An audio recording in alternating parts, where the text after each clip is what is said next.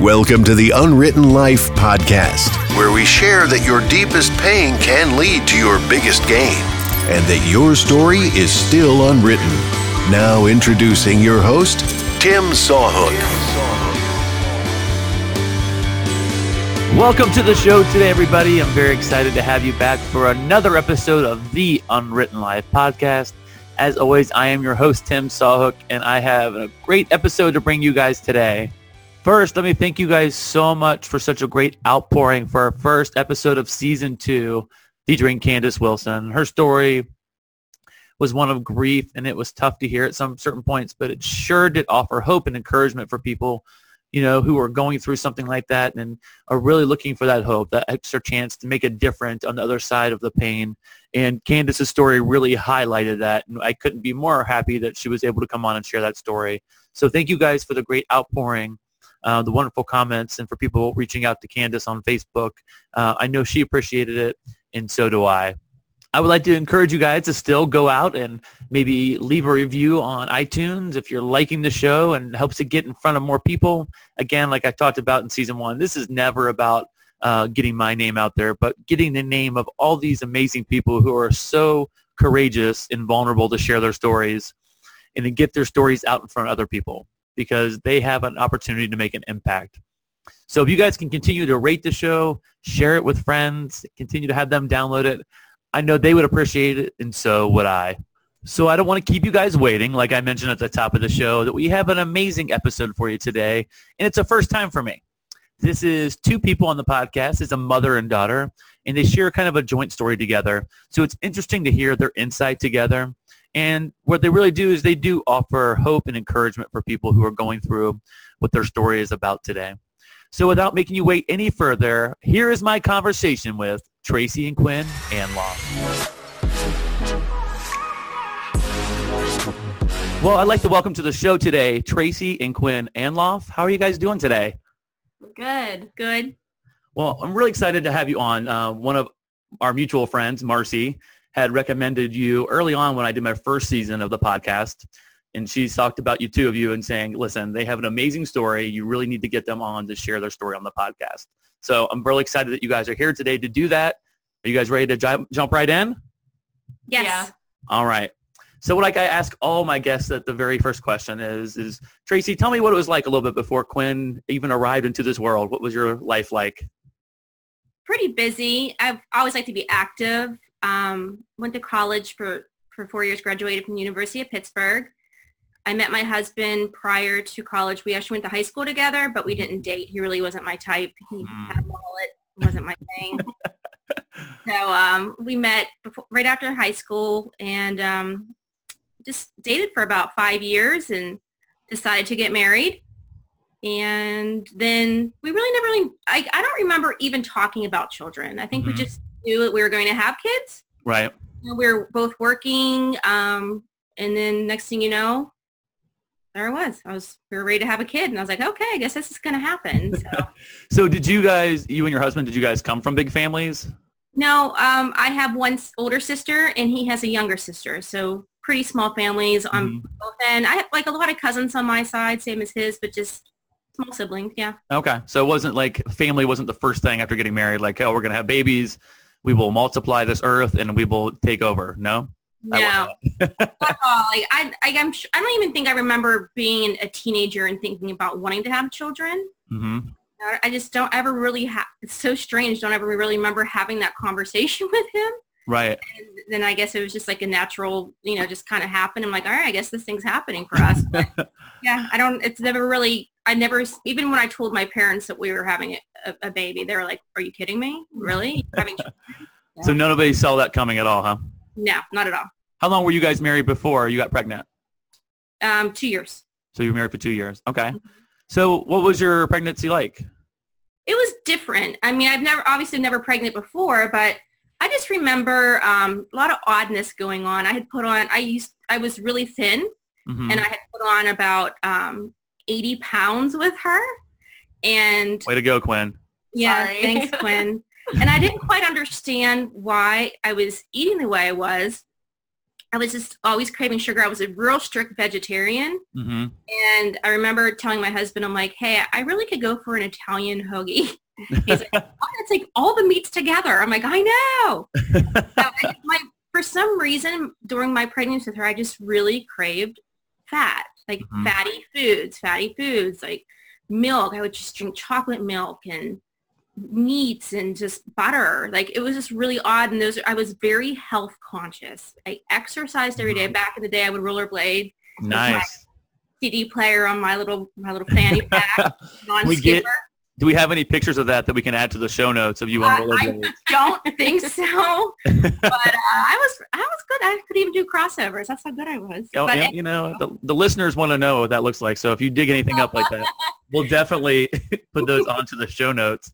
um, Um, maybe I can recreate it. I'll recreate it. oh, that would be perfect. If you and Qu- Quinn can do that, we'll make it into an Unwritten Life podcast calendar. You guys can be January. Um, so getting back into your story, you're pregnant. You're craving all the food. Actually, the food that you're craving sounds really good right now. All the chocolate milk, and butter, butter and meats. I think Yeah. the people listening right now are going to get really hungry and I'm sure. not understand why. It's because of you guys. Yeah. But I mean, it was just it was just weird. And then the weight gain, I the the, the weight I was putting on was just pretty intense. And then um, you know, my doctor got to the point. I'm like, I can't stop gaining weight. She's like, Well, why why stop now? I mean, you already hit a number. That's pretty interesting. I'm like, Oh my goodness. So then um, you know, just the whole the whole pregnancy was just fine. I mean, she was fine. I was never sick with her.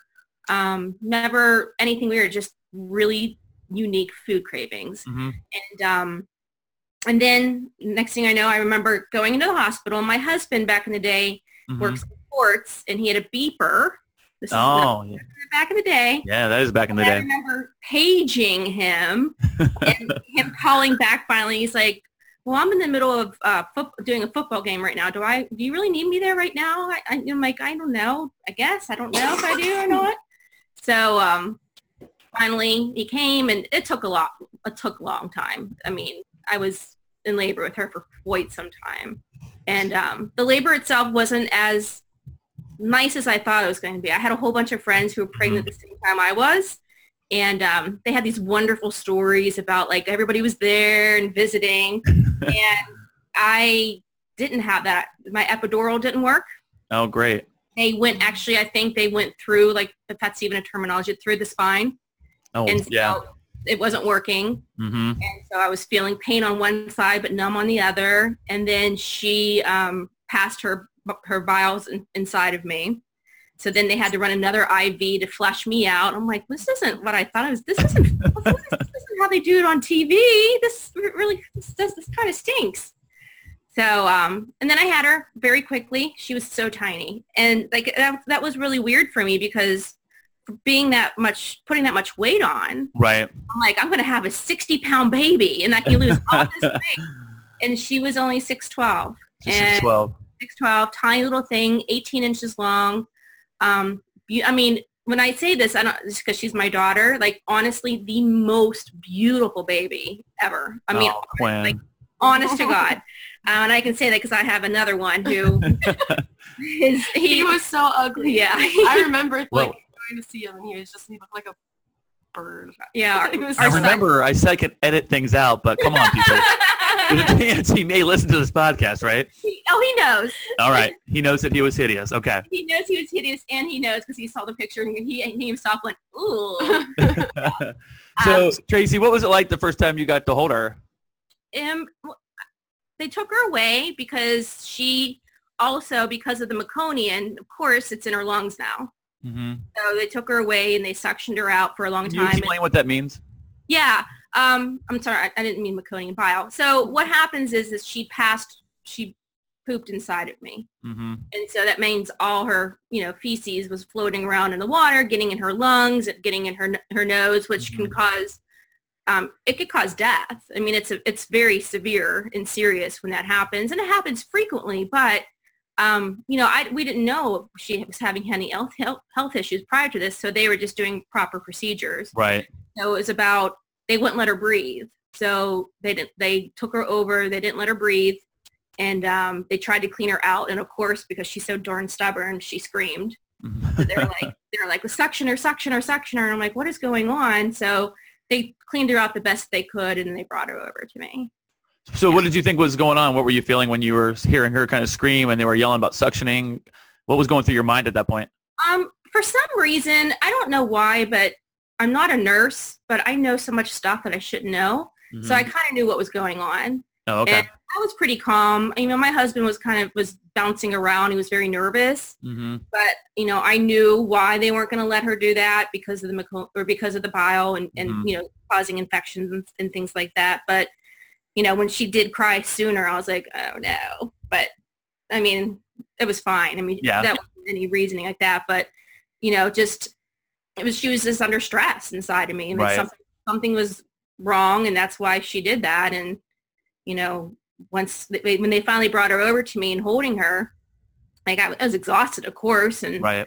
um, but just so tiny and so cute, you know. And, and that they're like, it's a girl, and I swore it was going to be a boy. I never thought I'd have a girl. I thought I'd have all boys, and um, I remember like looking at her, and, and my husband and I were like, okay, and they're like, what's her name? And I said Quinn, and um, her middle name is Van Kirk. And the lady's like, that's so aristocratic. and, and, I, and looking at her, and she's always been a late, like a lady. And I know that sounds weird to say, but Quinn has always been proper. And even as a mm-hmm. newborn, she just laid there and she didn't even cry. She just like looked around and just an automatic, like born, born into this world again as like Right. Lady at the wrong time period. Well, for our listeners, Quinn right now is sipping tea with the pinky out. He has this big flowery hat on, so that does sound about right. So I'm glad you cleared that up. I was really confused about what was going on, but thanks for clearing that up. Too bad Prince Harry's taken. Yeah, too bad. There, maybe hold out hope. Um, so she's born. They cleaned her out. You finally get a chance to hold her, you and your husband, and you found out she's a girl. So you guys were really excited at that point. Yeah, super duper excited. Um, never thought I'd have a girl. Had her, you know, had. I don't even remember really discussing girls' names. I knew it was always going to be Quinn, but we thought it was going to be a boy. So it was going to be Mason, and you know, I, I like the name Mason. Any Mason listeners out there, but it's not. um, but yeah, I mean, it was just really exciting, and the grandparents came in, and my sister was there, and they're all hanging out the door hmm waiting, listening because, you know, my sister, same situation, had great births except for me. And she's like, what is going on in there? You know, why is everything Mhm. so to be so difficult and dramatic for you? I'm like, I don't know. But um, just pure joy. you right. know. Even now, I can hold her, hold her in my arms. Pure joy. Mm. That's the same look that she's having on her face as pure joy. Um, she's being held by her mom here on the podcast. Um, so how does it, as she's born, you're at the hospital, how does the story start to evolve a little bit? Sure. So as we're holding her, the the uh, pediatrician comes in and checks her out and says to us, you know, there was something odd that happened, you know, and I said, oh yeah, you know, she went to the bathroom inside of me. Mhm. And they're like, yeah, but when she did go to the bathroom, she pushed out like it was almost like a hard, oversized marble. Mm. And she didn't really specify at that time like what that was, but it was a little problematic. But I didn't really think because you're not thinking I'm in pain. There's a bunch of weird things going on, um, and I'm like, okay, well, weird, but Mhm. seems to be okay now. And she's like, yeah. And you know, as a doctor, I'm sure she had indications, but was didn't want to scare me Right. you know so um what happened was it's a long sounds like such a long story but because the epidural didn't work mm-hmm. i had severe migraines in the hospital and it was really hard for me to get up and to hold her like i remember having like food on the tray and like I'm like someone please push that tray over i just can't get it it was just really hmm really uncomfortable. And then um, they came back in and they took blood out of my arm and they gave me another epidural and stuck blood into the epidural to try to give me like a blood patch to patch the Mhm. hole up. And I, I don't know. I guess they, I mean, I'm not blaming any, anything, but I don't know. I don't remember if they told me I was supposed to stay still for 24 hours, but they let me go home and I don't think it took. So I was Oh, okay. I was basically like bedridden on the couch for like six, four, four or five days where I had double vision. It was oh, a mess. wow. We're trying to like take care of a newborn baby, and thank goodness we have such great, like my parents and his parents are great support, and they're Mhm. both, you know, very helpful. So they they came over and help. Remember my dad like making me dinner and and was feeding me. It was sweet, but they would just put her on my chest and hmm I would sit there and and uh, just hold her, and it was I got better over time. But you know, she came home, and some odd things happened to her when she was home before we even knew about her diagnosis. Okay.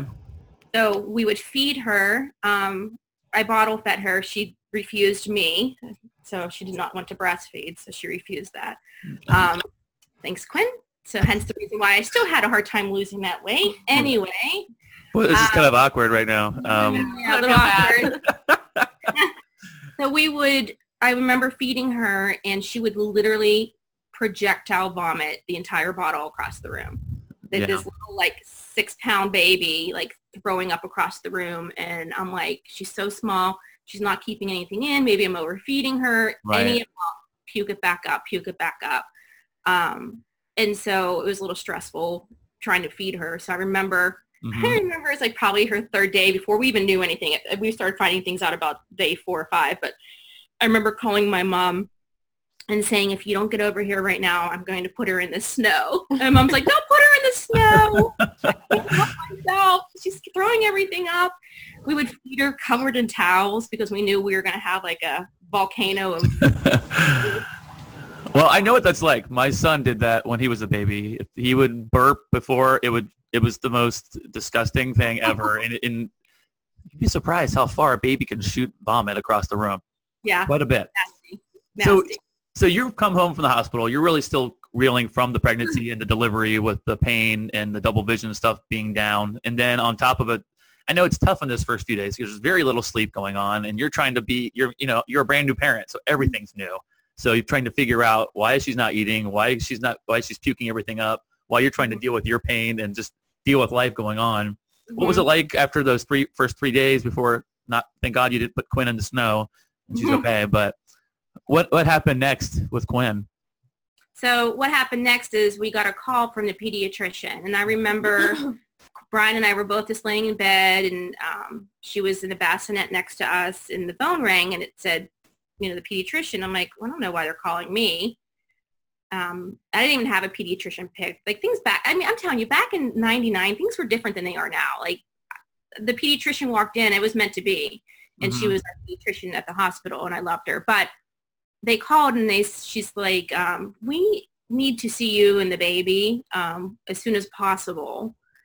And i'm like okay. And she's like Mhm. so you know just come in like in the next hour and um, you know whatever. We're like okay. So i said to brian i'm like hey they want us to come in with the baby right away. He's like why? I'm like i don't know. I didn't i don't know what the, you don't know what questions to ask. You're just like okay i'll be there. Did it And, scare you? It scared me a lot because the first thing I thought, like, what's wrong with her? You know, is she, I don't have some, like something, you know, what what is wrong with her? Right. You know, something that's going to be like physical. Is it mental? Like, I had no idea because Mhm. you know you're a new parent. You just Sure. you know you're scared enough of having a baby and dropping it couple times. Sorry. um, but let alone something wrong. And I remember trying to go because I still double vision. I remember sitting trying to put makeup on. I don't know why you put makeup on when you have an emergency. And trying to put mascara on. I'm like, I don't know. So Brian and I grabbed the baby and we left. We didn't even bring a diaper bag. Like we're, that's how new parents we were. We didn't even know. Like we're just like, get the baby, let's go. Get the baby and go. Right. No diapers, nothing. We go to the pediatrician with just this baby in a car seat. And um, I remember sitting in the waiting room and the doctor came out and brought us in and sat us down. And um, she's like, so does anybody in your family have cystic fibrosis? hmm And I, I remember the first word was, was, was swore. Like, it's like, I'll say, I said the F word, but I was like, shit, you know? hmm and Brian, you know, Brian really didn't know much about it. And the only reason why I knew about it is because when I was pregnant, I watched a documentary on it. Um, and I remember watching TV about it, and be like, oh, that really sucks. You know, that's horrible. Right. And next thing you know, I'm living this documentary, you know? And um, I remember sitting there and her telling us, and it just seemed like I was trying to listen, Right.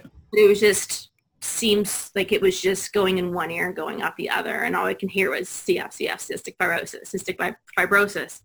And um, she's like, I made an appointment for you guys to take her down to Children's Hospital tomorrow. I'm Mhm. like, okay, like, Right. what- where's that? What, what's that? Where's that at? Um, and so we had to go home and we had to tell our parents. And that was probably one of the hardest things to do because both of our parents are nurses. Okay. And always like worst case scenario. Sure. Yeah, I have a sister who's a nurse, and it's always like she'll give it to you just raw. It's never like sugar coated, and, and Yeah. uh, it's always, you know, the tough scenarios. Let me go back a couple steps. So you you guys are there at the hospital or the pediatrician's office, and you get this news, and like you said, you're kind of just reeling. You're already cussing, and like, you know, what is going on? I've seen a documentary about this. Now I'm living it. Mhm. They told you you had an appointment. What was that ride like on the way home with you and your husband? I remember it being very, very quiet. Um, you know, he, I remember him just saying like, what is it? And I said, this is what I saw that it was. And I said, and it's not good. Mhm. You know, we just got really quiet on the way home. Well, No. let, me, let me ask you a question. Can you describe for people listening what is cystic fibrosis for people who are not really sure? They've heard about it, but they really don't know. We're laughing because Quinn has the word the hardest time defining what cystic fibrosis is. comical.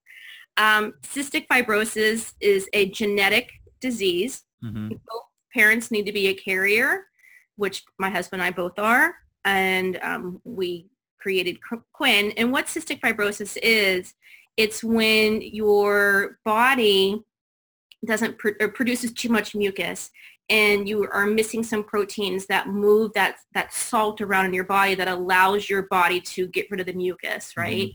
Um, and so what happens is that the mucus sticks. It's sticky. It's like fly paper. hmm So picture putting up fly paper catching flies. That's what her lung does with bacteria. Okay. Um, as well as the mucus affects everything. It affects your stomach. It, it affects your um, reproductive system. More affects males more than than the females do. Mhm. Um, we can talk about that in a little bit. And it also um, is a enzyme issue with her liver, and her body does not break down fats or proteins. Okay. Her body does not um, break down fats or proteins, so Okay. she needs to take pills every day to make sure that she's um, absorbing fats and proteins in her food. Okay. That goes back to um, her her bowel. Her like what happened with her bowel is that her body hmm put up that blockage because her body was all that fat I was eating Right. was absorbing. It was causing her to to not be able to function in in that area. Okay. Mhm. All right. Well, thank you for explaining that because I know I know a lot of people know the term, they know what it is, but they really maybe not know the details of it. So I want Mhm. to kind of lay that groundwork early on as we go on in the story a little bit. So, like you said, the ride home is really quiet. You're probably not talking much. Probably oh, you probably just digesting it in your head, each other. I could see that. Mhm. Um, and then you get home and you have to make those phone calls. we had to make those phone calls. What was that Um, like? We decided to have them over and we told them that we got the baby pictures in and we wanted them to look at them because we didn't want the, you know, they're like, okay. Um, but I guess on the back end, my mother and mother-in-law were calling each other and be like, something's wrong. Why would she want us to come over and look at pictures? Mhm. So it's kind of funny to hear the backstory of it. Right.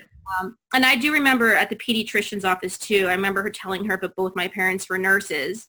And she was so sweet, um, Dr. Ziada. And she said, would you um, like me to come to your home tonight and talk to them about it? Like what pediatrician does that? No, that's amazing. She's, um, she's been amazing. Isn't she amazing? Mhm. We love Dr. Ziada. She's absolutely amazing. Um, she's been in our lives since day one with her, so 19 years. And she's just, she's a great person. Um, but they came over that night and we did have baby pictures, luckily and they sat down there looking at them. And so I said, and of course it's me. My husband's very quiet about things. hmm And I said to them, I said, we need to talk to you guys about something. And they're like, okay, what's going on? And I told them, and you know, they both started crying because they knew what CF was, but Mhm. not what it is now. Right. And they were only thinking about like CF in the 70s where life expectancy was seven or 11. And you really didn't have that potential to see a teenager sitting next to you, a college student, a bride, you know, all that stuff that is happening now. right. So quite devastating for them. Yeah. So after you told them the news, what was your next step in your plan? The next step was the hospital appointment? Yeah, the next step was to jump in the car the Mhm. next day and go to Children's Hospital. Um, still, I was still suffering from the after effects of everything, so it was a little rough on me. But we went down to Children's Hospital and um, we met a couple doctors. And the one doctor we met, I remember him. Um, holding Quinn and I had just fed her a bottle and he's like, this is how you burp a baby. And I'm like, okay. And he burped her and she puked all over his shoes. and I remember Brian, I'm like, that's not our doctor. I don't want him. Mm-hmm. Um, and then we met um, Dr. Orenstein. And um, he was amazing. Like he just made us feel so good about everything and all the things that were coming up in the future. And Right. Don't worry, we got this. This is this is no big deal. We're going to handle this. And I remember watching videos and sitting there, and Brian and I are like, "What is? What, where are we? Like, is this real? like, we're watching these videos and it's books and Mhm. giving us all this information. I'm like, I don't even know how to like barely take care of this thing, let Right. alone read all these books about it, right?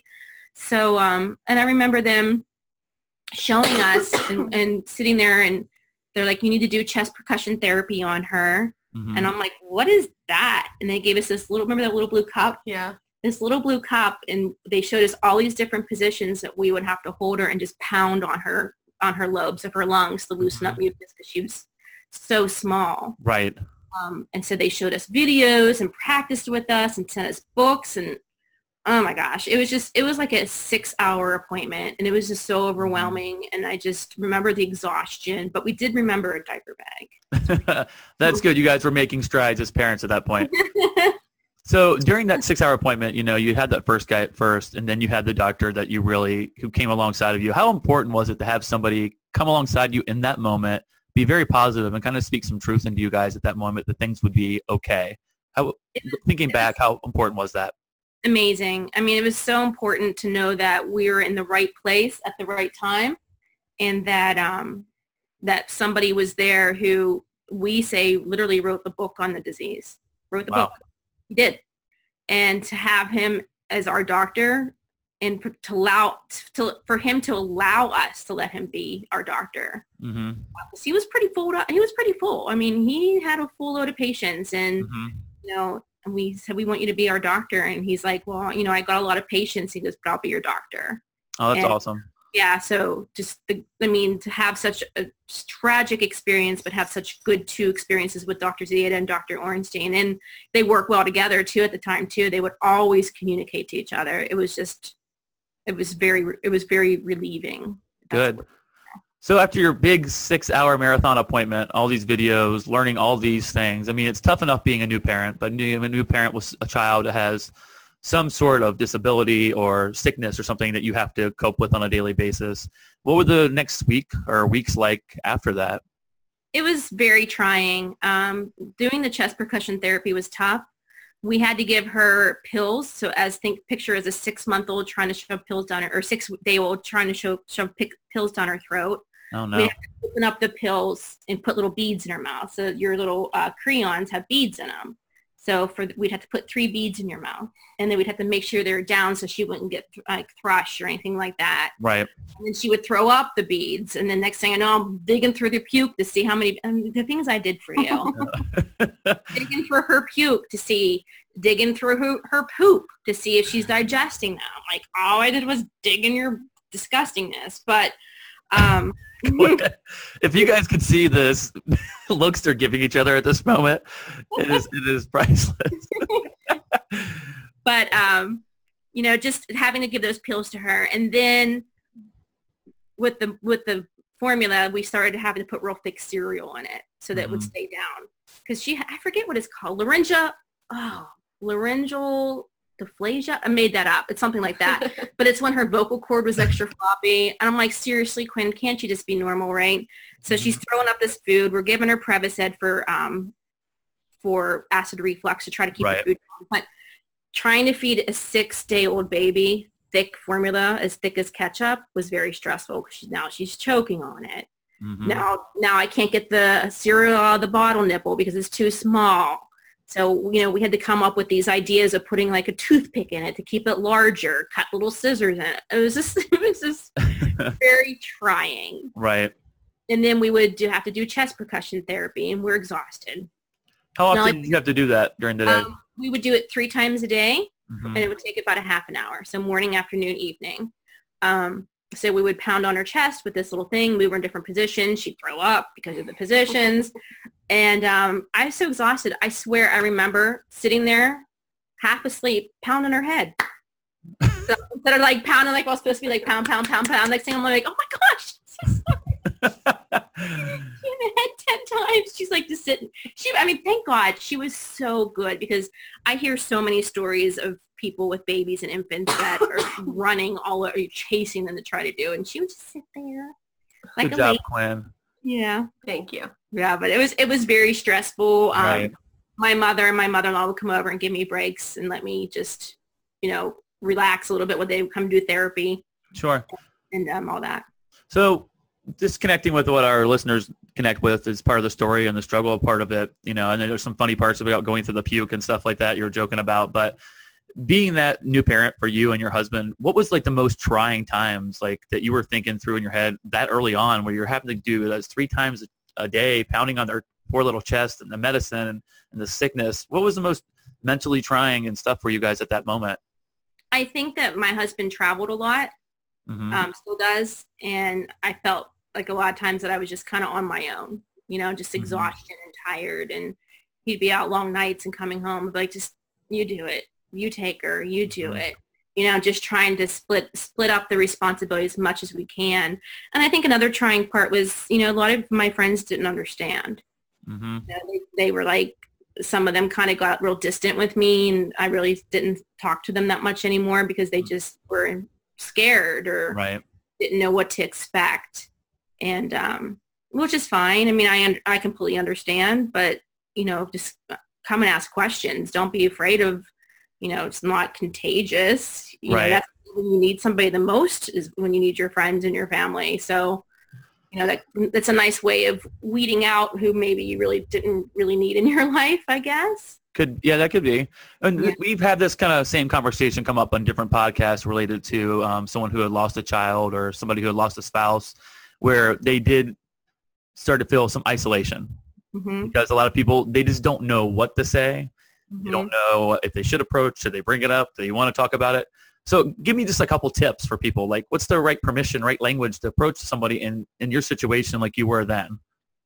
you know, I I think the best thing would just say to somebody, you know, what can I do to help? Um, you know, I might not be understand what's going on, but I don't want you to be in, uh, under pressure or under stress. And anything that I can do to help you, you know, whether if it's run to the grocery store or Mhm. run to the pharmacy to pick up medicine, you know, just just to be there for them or just to bring them something, like bring them a coffee and sit down and just have Mhm. a conversation and um, ask questions. I think the biggest thing is not Okay. to be afraid to ask some questions. Okay. So yeah, to so you don't have that isolation, so you don't feel so alone. You're already tired and feel exhausted, but to feel alone because you know I'm sure as being a young mom and you have a young baby, you do look around and see all the people who are quote unquote normal babies, the normal pregnancies, and wonder why me, you know, why is my child like this? Did you have moments like that?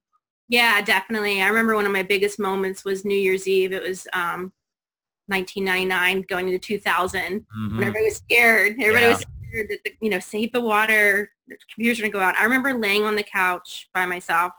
Um, my husband bought this really expensive bottle of champagne and I just didn't want to leave the couch. He, he actually sat on the front porch with our Shih Tzu and they shared it. uh, I remember laying on the couch with her in, in the car seat down below and cry, every time a new country turned New Year's, I bawled each time Oh And it was- wow. yeah, I just remember like feeling, um, I don't know, like a new year was so stressful. Like, is this gonna, you know, what's this next year gonna be like, and Mhm. and so forth. So I remember just feeling lonely and and Right. sad. Yeah. Mhm. Mm.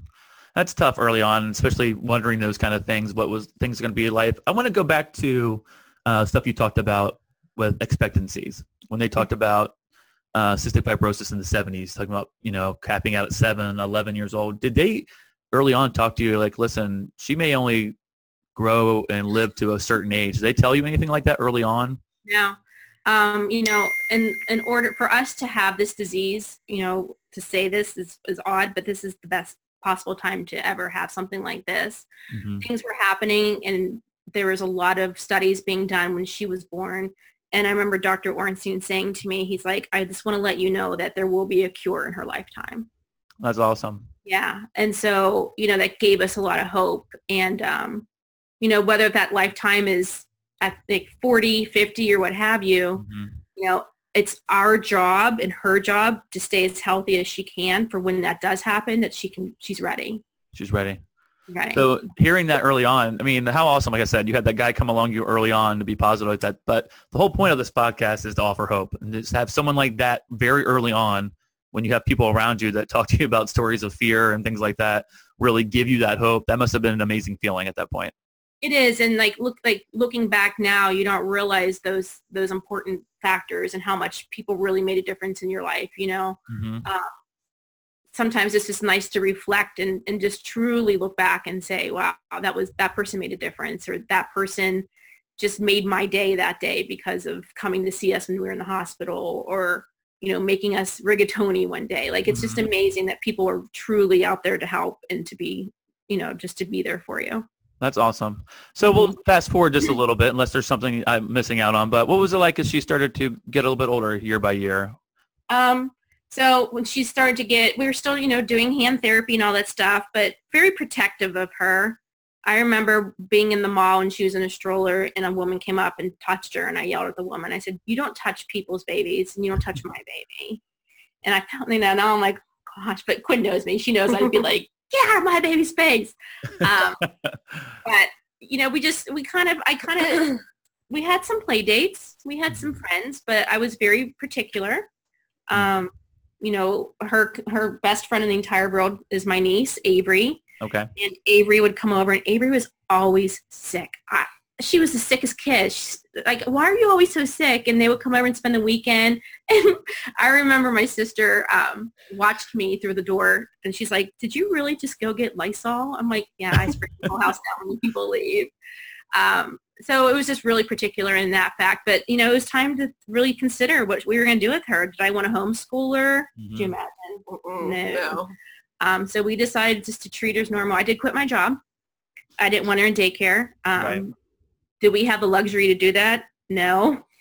Did we make that decision? Yeah. You know, we really had to make Right. some sacrifices, but you know, I, I'm like, I want to put her in preschool. And so we put her into a preschool program and, you know, we have to, we would have to have, a, we had conversations with the teachers about Right. this, that, what needed to be done.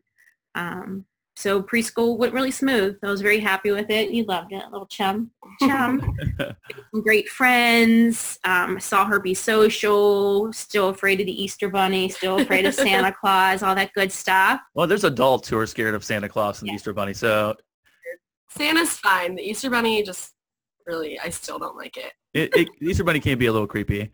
Let me Yeah. ask you a question, Quinn. So what's your earliest memory growing up and knowing that maybe you were a little bit different than everybody else? Um, I remember like going to preschool. We'd always you'd always have snack time, and Right. teachers would always have to pull me over and give me pills, and kids would always like look over. hmm And that was like one of my earliest memories was being pulled aside, which still happens. Like I get pulled aside and still get asked things. Um, but yeah, that was one of my earliest memories. So it. with those early memories, how did that impact you socially or mentally? um, it definitely made me feel different. Like Mhm. there was something wrong with me, but um, and I was lucky enough to find people in my life, like friends and pre- even Mhm. preschool, who didn't make me feel different at all. Just like it was totally normal what I had to do. That's awesome. That's good you have somebody. So what tip could you give to people, you know, because your mom felt isolated early on when you were a baby. You could start to feel a little isolated with people. What, what tips would you give to other people to come to approach someone like yourself in a situation like that or anybody that seems a little different? No, I guess just the same thing, like ask questions, even though I have a terrible time explaining it. I'm really awful at it. Um, just ask questions and don't be afraid to, like, it's just, it is what it is. So Right. All right, good. No, that's a good answer. So your mom said you're horrible explaining it. You say you're horrible explaining it. So we got to hear your definition of cystic fibrosis. This is your 30 second 30 second elevator pitch. Someone's like like, "Oh, you have cystic fibrosis. What is that?" Oh, it's so bad. so there was this girl who I was in school with, and we never really talked, but uh, we were in a, we did the same activities. We're both in theater, and the theater group was going to Disney, and she came up to me and she asked me if she could like walk around with my group at Disney, and I was like, yeah, sure. Like, we'll be fine. And then we were talking. She's like, you have cystic fibrosis, right? And I was like, yeah. And she was like, well, what is it? And I was like, uh, I sweat salt. And she was like, what? And I was like, uh, I don't know. And then my friend Megan is like super smart. And I just, I looked at Megan. I was like, can you just please tell her like what it is? I, really I, I don't know. so your tip would be to surround yourself with really smart friends. Yes. if you can't speak for yourself about your issues, they can help you out. Yes. All right. That's a good tip, I think, for anybody in life. uh, well, you, Quinn, I'll come back to you again. Growing up, was there ever a point where you were like, why me also? When it was something yeah. it was just kind of tough? Can you explain that a little bit? Yeah, definitely in like middle school and like early on in high school. Um, I just kind of, I wanted to be like everybody else and I didn't want to have to wake up early and do a treatment and I wanted to just be able to stay out at night with my friends and mm. not have to worry about coming home and sitting there for half an hour plugged up to a machine. So I kind of pushed it away. Like I didn't, I really didn't um, take care of myself at all. And it came back to bite me in the butt a little bit. Well, let, us take a step back. So when you said that you didn't take care of yourself at all and it came back to hurt you, what was something you weren't doing that you should have been doing? Uh, everything. I didn't do anything. like what? Give me a one or two. Maybe your mom can help out too. I didn't take my pills. She'd hide them. Uh, yeah, I'd hide them. I'd flush them. Um, I wouldn't do my chest. When I got older, I, they didn't need to like pound me anymore. I got a vest mm-hmm. that would do it for me, and I would just run the machine, and I, I wouldn't hook up to it at all. Um, and I knew. Yeah, she knew. I'm not dumb. right. Well, what, so how did that impact you then, Mom? That you, she, you, very stressful. Because you spent your whole life doing everything you can, digging through her vomit and poop and everything else, yeah, just to keep her going. but to see her kind of really like self-inflict all these things on herself because she didn't really want to accept it. How was that for you?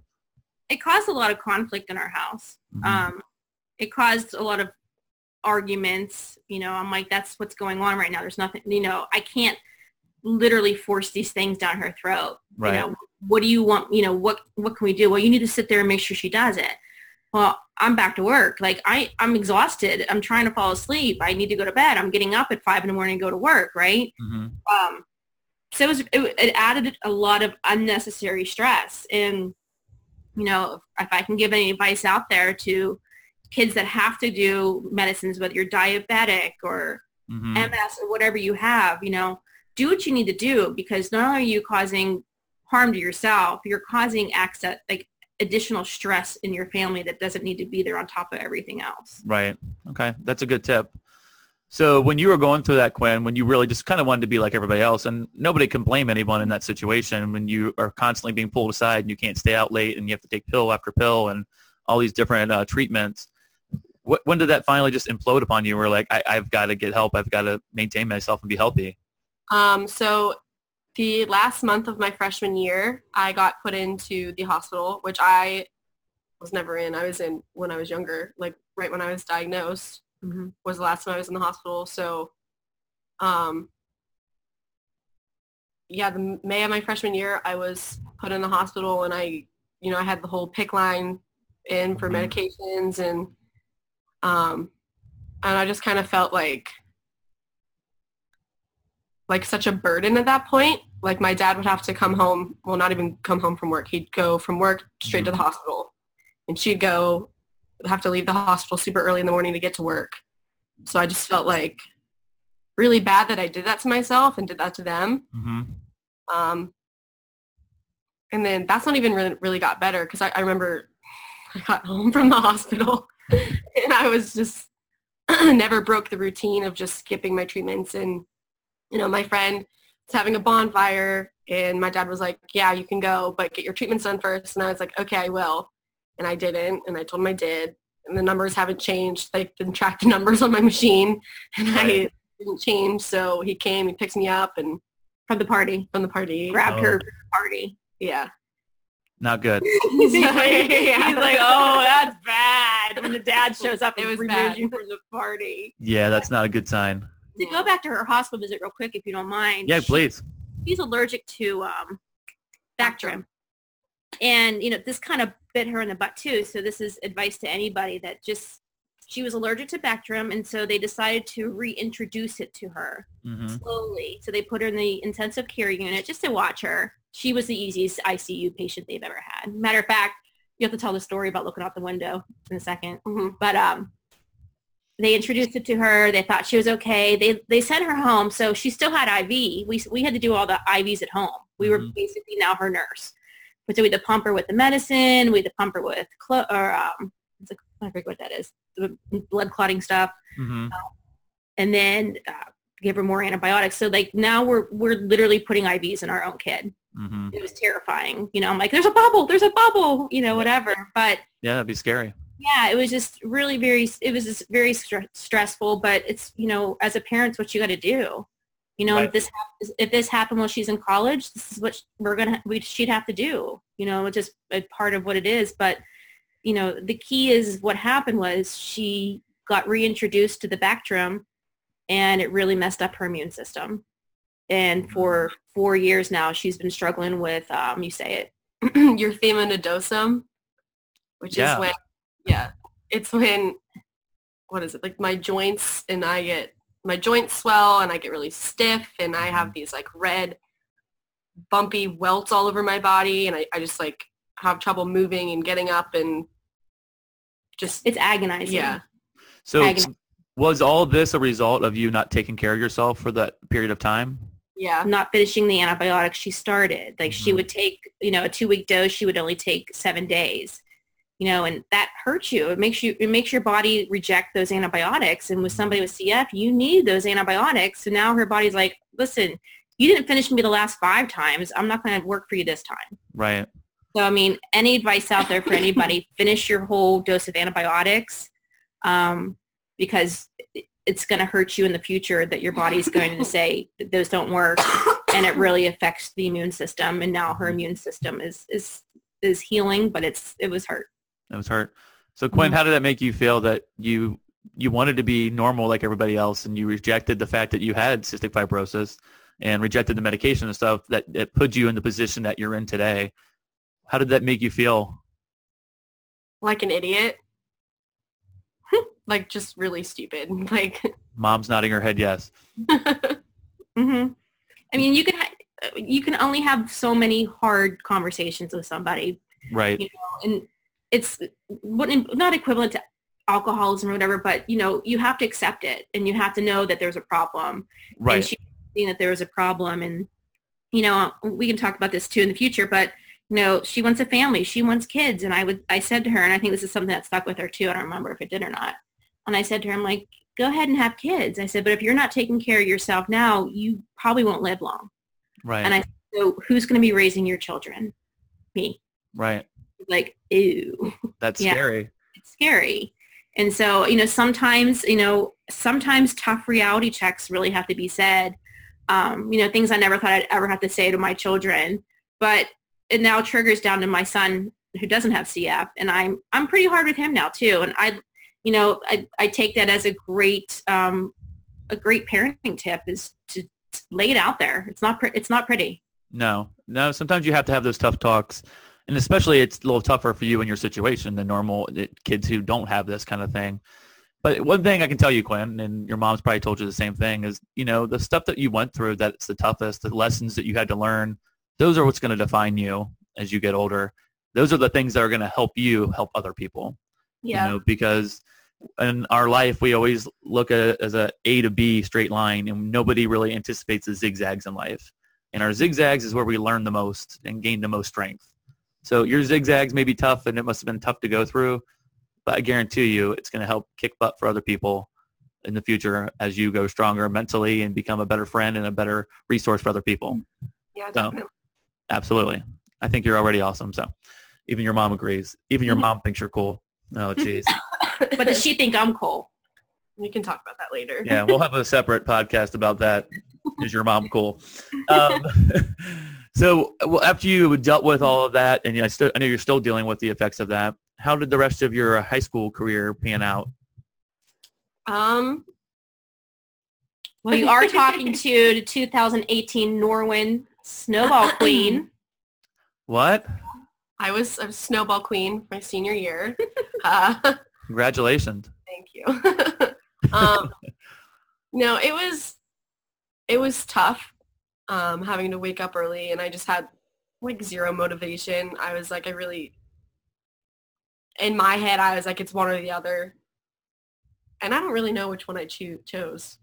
I didn't like it was either grades or health, and She chose neither. I chose neither. Yeah, she her um so- end of sophomore year to junior year, you know, she suffered from some depression and anxiety. Yeah, and you know, because then you have a reality that comes into you, like, oh my gosh, this is my life, and so we had to get that fixed. You know, fix fix the noggin a little bit, which is fine. But um, you know, sometimes you just got to have everything in in line as much as you can. I know the zigzags do happen, like you said, but um, if you can just do your best to align those zigzags, and sometimes you got to get one thing fixed to help the other things too. No, absolutely. You know, mental health is one of the biggest things we talk about on this podcast a lot because it, it affects everybody on one level or another. And um, it must have been tough, you know, as you, Quinn, getting older and realizing, yes, this is my life. I will Mhm. have these struggles, you know, and new things may present themselves as I get older, you know, and I want to have a family. What does that look like? And um, I- I think that coming on and talking about that and saying, you know, I was depressed. I did have depression. I had anxiety over my future and what was going on on that daily basis. Those are the things that people connect to. You know, those are the things that make people feel more normal. Because I, I dealt with depression really bad. And you can go back and listen to my episode if you haven't listened to it. Anybody out there, um, and it's very isolating and it's really scary, and um, it can really put you in a bad place going forward. So the fact Yeah. that there is hope out there for people and to talk about it more, so people aren't so scared off by mental health and stuff like that. Um, I think it's really important. So thanks for bringing that up. I really appreciate it. Um, so I hear that you're going to be going to college. Is that true? Yeah, I leave in 15 days. 15 days. So how does that feel to you, mom? good and bad. Um, a little nerve wracking because you know she's made some big changes in her life and transitions, but in my mind, is it a transition enough? Right. Is she, I feel like all my life, I don't know how many times a day I've said it, Quinn, but is your therapy done? Did you take your pills? Did you do your pills? Did you therapy? I feel like I've not done that as much lately, Mm-mm. right?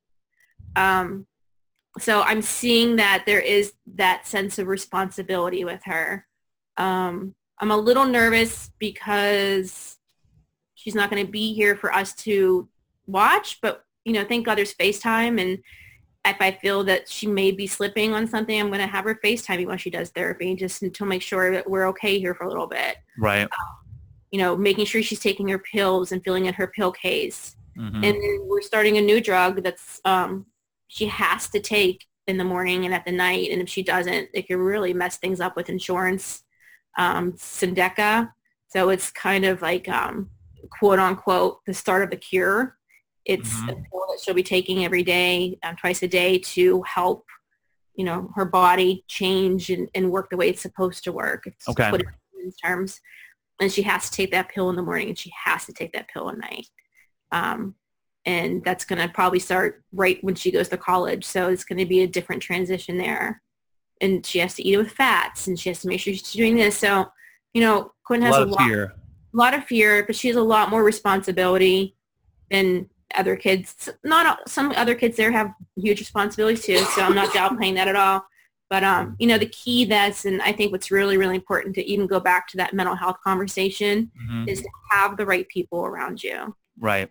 I cannot have been more happier with the friends that she's had through high school. Um, the most phenomenal group of girls that, that possibly could have that literally have texted me and said she skipped her therapy tonight. She didn't do it. You better te- you better check her. That's a Uh, high level of accountability right there. Yeah, very they very very care. They really really care about her. Um, and you know she had to go away on this adventure. I call it adventure camp.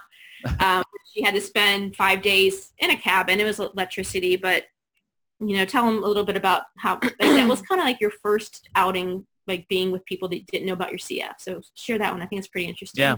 So when I got there, like I obviously did not know anybody. they took our phones away. I didn't have my phone, so it's, I wasn't. I was just Uh-oh.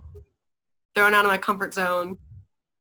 And so I walked up there to one of the leaders and, you know, they had known before. I had talked to the camp before about, you know, what I had to do with my treatments and stuff. And um, so we got there and I, I didn't want to put my treatments in the room because it's hard. The dog, the dog jumped ahead. So I didn't want to have my treatments in the room because there were there were 10 girls in there. I didn't want to be like a nuisance to them with this loud machine and right. So I put it in the activities hall, like in the corner of the room, just completely alone. and then within the first couple hours, I met um, some people who now I talk to every single day, and they were they were like, I was walking to the activities hall, and they were like, "Where are you going?" And I was like, "Oh, I just have to do a, a treatment." I was like, "I have cystic fibrosis." that was the first time I really brought it up, and um, they were like, they had no idea, and they were like, "Well, why don't you just bring your stuff into the room?" And so that made me feel really comfortable. Mm-hmm. So I brought in my stuff, and I, one girl was in the shower, and I explained it to the rest of them, and I started this machine, and it's just it's a big machine with tubes and a vest, and they all hook up and shake, and the, the one girl like walked out of the bathroom like completely in shock, and I was like, oh, I, I missed one. Like I just I let me just tell you what this is. But they were all kind of like amazed by it. They would all just like sit around by me and watch watch me do this treatment. They'd talk to me about it. And so now I, I like it's like a new perspective. Like I just feel more comfortable with it. And um yeah. Yeah. That's awesome. That's good. I mean, that's a great story that you went from like having no hide in this hall to them asking you to come back into the room and then everybody you were they were captivated by you and your story. Yeah just like yeah. I am right now. So that is really cool that you had that experience with all these brand new people. So that must give you a little bit of an idea of maybe what's coming for college, right? Yeah. So let me ask you, Quinn, then. So what do you see for your future? What are you looking forward to the most? Um, I think just being on my own and um, I don't know, like taking responsibility for what I have to do mm-hmm. eventually you know, she just surprised me with this yesterday. I said she's going to come down once a month and visit me with my pills, which I did not know was happening. Mm-hmm. So, so uh, guess, yeah, yeah, just being on completely on my own at some point. Right. Okay. Yeah. yeah. I mean, so what do you see as a career? Something that you're interested in right now? What something um, you want to do? I'm really looking into elementary education. Okay. Um, I loved elementary school. I had like the absolute best teachers and they like just made such a positive mark on my life that I want to be able to do the same thing. So mm-hmm. that's awesome. That's yeah. a good, that's definitely a good career that we need a lot of great teachers out there. And so Tracey, how do you feel? What, do, what kind of hopes do you have for Quinn's future? Um, for her to do what she needs to do. Her health should come 1st mm-hmm. schooling second, but they should be pretty close tie up there, right? Um, she, I'd like to see her have a career, move out. but she can always come back if she wants to for a little bit. um, I like for her to like live her dreams and travel and, and do everything that she wants to do and everything that she anybody deserves to do. Right. Enjoy, you know, enjoy it. She's going to have some setbacks. Um, everybody does. But if, as long as she's on top of it and can overcome it and just have strength because sometimes some of the setbacks are going to be harder than others. Right. And not health related, but life. Life mm-hmm. life throws you a lot of curveballs that you're just not prepared for. And right. uh, you know, being surrounded by the right people, making good decisions, um, watching her drinking, um, you know, just knowing what's going on out there, all that good stuff, just making good decisions. I, you know, I'd like to see her settle down if she wants to and get mm-hmm. married and have a family and get a pug. Mm-hmm. Wait a minute. Did you say get a pug? Yes. We have a pug. You really? We have a black pug. His name is Carl. oh my god. Carl, Carl the pug. He you can check him out on Instagram. He's got a he's got like 3,000 followers on Instagram. Carl the pug. Oh check him out. Anyhow, yeah, when you said pug, I was like, wait a minute, did you say pug? Anyhow, so basically, Tracey, you want the same thing everybody wants for their kids. And yeah. That's why I loved it. I like how you said it like that. You know, you just want the same things everybody has. It's not a different experience. There's a little fear, I'm sure, with, you know, different outcomes of not knowing how things will progress or digress or things like that. But you yeah. want the same things, the same hope, same aspirations as any parent wants for their children. That's great. That's great. So as we wrap things up a little bit, um, the question that we ask everybody at the very end, and I want both of you guys to answer this separately, and I'll, I'll start with you first, Tracey, is what bit of hope and encouragement could you offer to somebody who is going through this, who has been through it, who is like up in it right now? I mean, think about those early baby times, you know, what that was like hearing that and um, just living that out. What kind of hope would you offer? Um, there's so much out there. There's so many new medicines. There's so much um, research going on right now. And, you know, if you need to contact your local government and, and make sure that, you know, everything's being passed the way that it should be and utilize your secondary insurance if you have that. The state of Pennsylvania has a great um, secondary insurance that helps pay for all of this stuff. It's very, mm-hmm. it can be very expensive. Don't skip your appointments. You know, if the doctor says come back every six weeks, it's not an inconvenience. It's just one day out of your one day out of six weeks that could really make a difference in your child's health. And stay on top of them, but allow them to explore their freedom. Allow them to make some mistakes and know that they're making them, but guide them back. Um, guide them back as much as you can, but let them let them find their own mistakes because finding their own mistakes makes them mm-hmm. more aware. Yeah. No, I think that is perfect. And what about you, Quinn? As a person who's going through it and living it out every day, mm. what kind of hope could you give to someone who's going through it, growing up like this and living it? Um, that it sucks, but it's it's worth it and there's you know, everything happens for a reason. Mm-hmm. And um just that you have to do what you have to do and just I feel like I'm rambling. No, you're doing fine. Um, yeah, just do what you need to do. It really, like, it really sucks, but it's happening for a reason. They have all these new medicines and mm-hmm. everybody's working with you. Um, even your friends, your family, doctors and stuff. So I think it's important yeah. too to reach out for help. Like, you know, going accept the help. Accept yeah. the help. But, you know, as a parent, and I'm not a perfect parent, but you recognize things in your child that's not going right. Mm-hmm. You know, grades are suffering, um, staying in their dark room, staying on their phone and not coming out and, you know, knowing that something, something was off and recognizing that. And she, you know, forcing her to go talk to somebody, forcing her to get on some type of medications to make her feel human again. And that's okay. Mm-hmm. And, you know, people that are struggling every day with a disease or struggling every day with their body image, whatever, I think it's really important for people to recognize and to, to know that there's help out there for that too. That's great. And what I loved what you said, Quinn, is that it, you just owned it. It sucks. It's not like sugar coated. Hey, everything will be okay. Mm-hmm. I think it's okay for people who are going through whatever just to own that moment and like sit in it and feel it. And like, this sucks right now. It really does. Yeah. But I do have hope you know, and I am going to keep pushing. I am going to keep doing what I need to do to be healthy and growing and get stronger. So thank you for sharing that and just being brutally honest. That's that's what people want to hear, and it's what they need to hear is that honesty. And in you doing that, that really helps other people feel normal. It really does. So thank you for sharing that. That was awesome. Mm-hmm. Well, guys, thank you both for being on the show today. It was amazing, and I can't tell you how much importance it is in sharing your story and helping people. So Quinn or Tracey or both, if there's anybody who wants to get a hold of you guys after they hear your show, how can they connect with you? Um, you can connect with me on Facebook if they are interested. They can send okay. me a message. Um, All right. Yeah. All right. Then I will do that. Well, I'll put that in our show notes when this podcast goes live so everyone has a chance to get a hold of you because you guys have made an impact already. Like just hearing your story is very inspirational. It is. And it's really going to help people. So thanks so much for being on the show. Thank you. Thank you. Well, I'm so thankful that Tracey and Quinn came on the show today to share their story about Quinn's battle with cystic fibrosis and Tracey's battle of being a parent, going through that, being a new parent, being your first baby, and uh, being dealt that hand very early on, and what it was like. Like the struggle was real. You know, it was it was fun hearing Tracey and Quinn kind of play off each other a little bit, and they did. They are really funny, and they did bring us laughs in different parts of the story.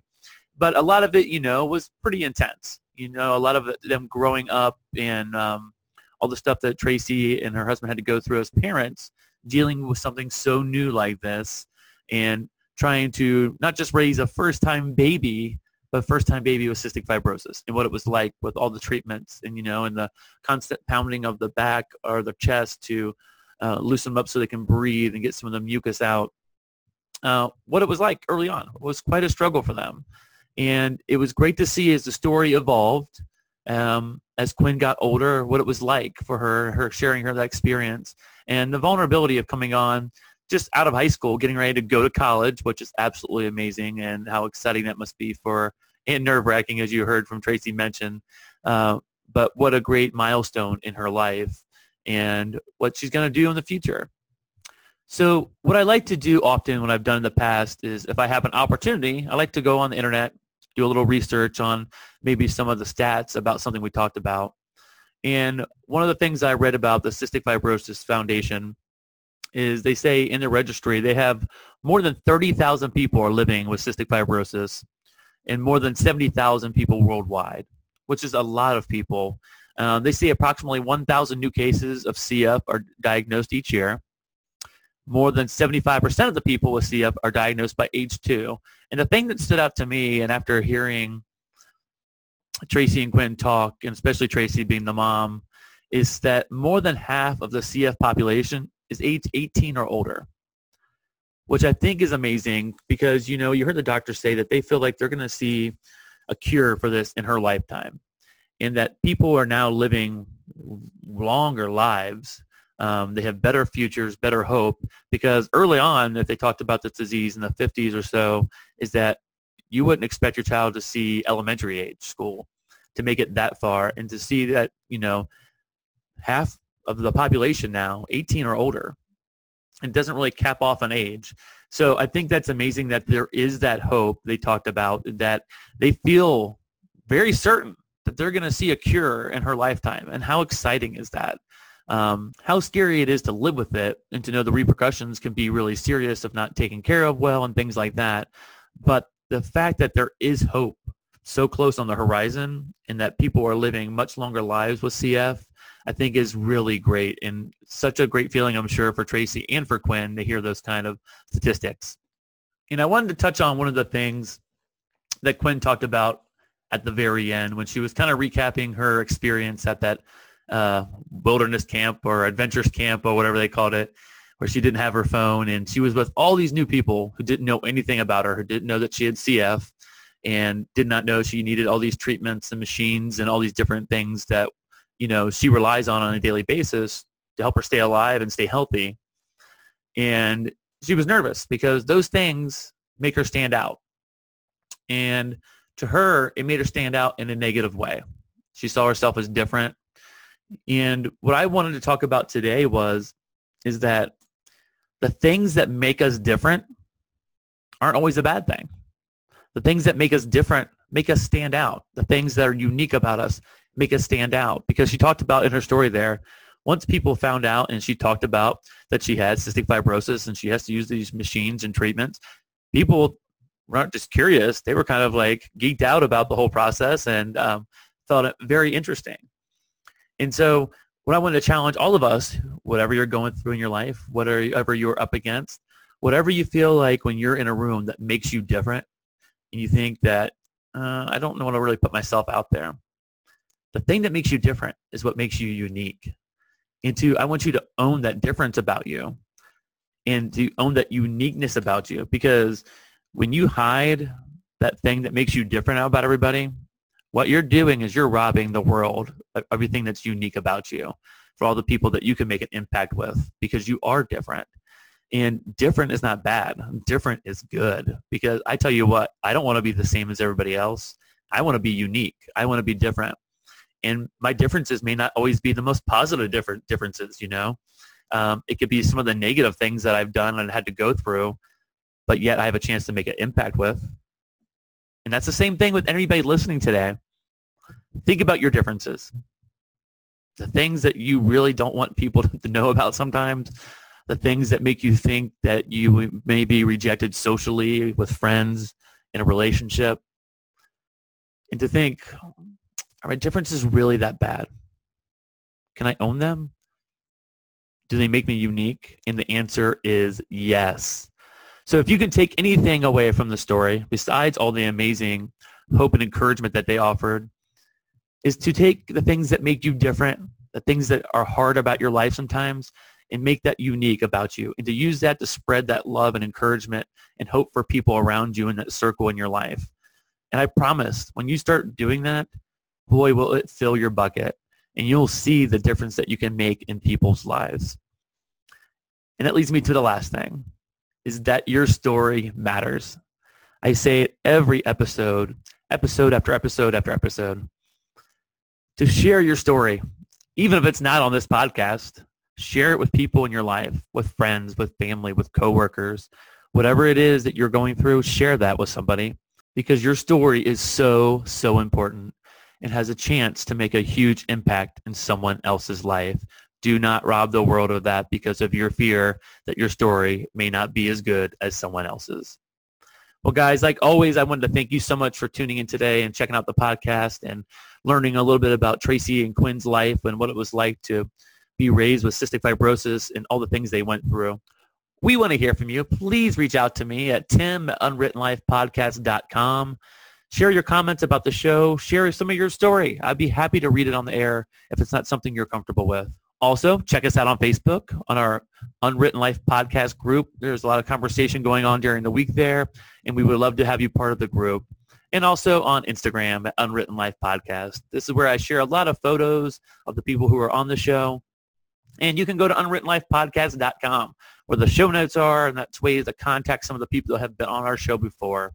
Like I say on a lot of the shows, this is about you guys. It's about building this community. And this podcast is nothing without you guys. It's just guy in his basement rambling on and on and sharing stories. But you guys have taken it and given it a heartbeat and make it so people can really latch onto that and to really feel that hope, hope, hope that's out there for everybody. So guys, we've come to the end of yet another episode. But again, this is not the end of your journey at all. Remember, you matter. You can make a difference. And your story is still unwritten.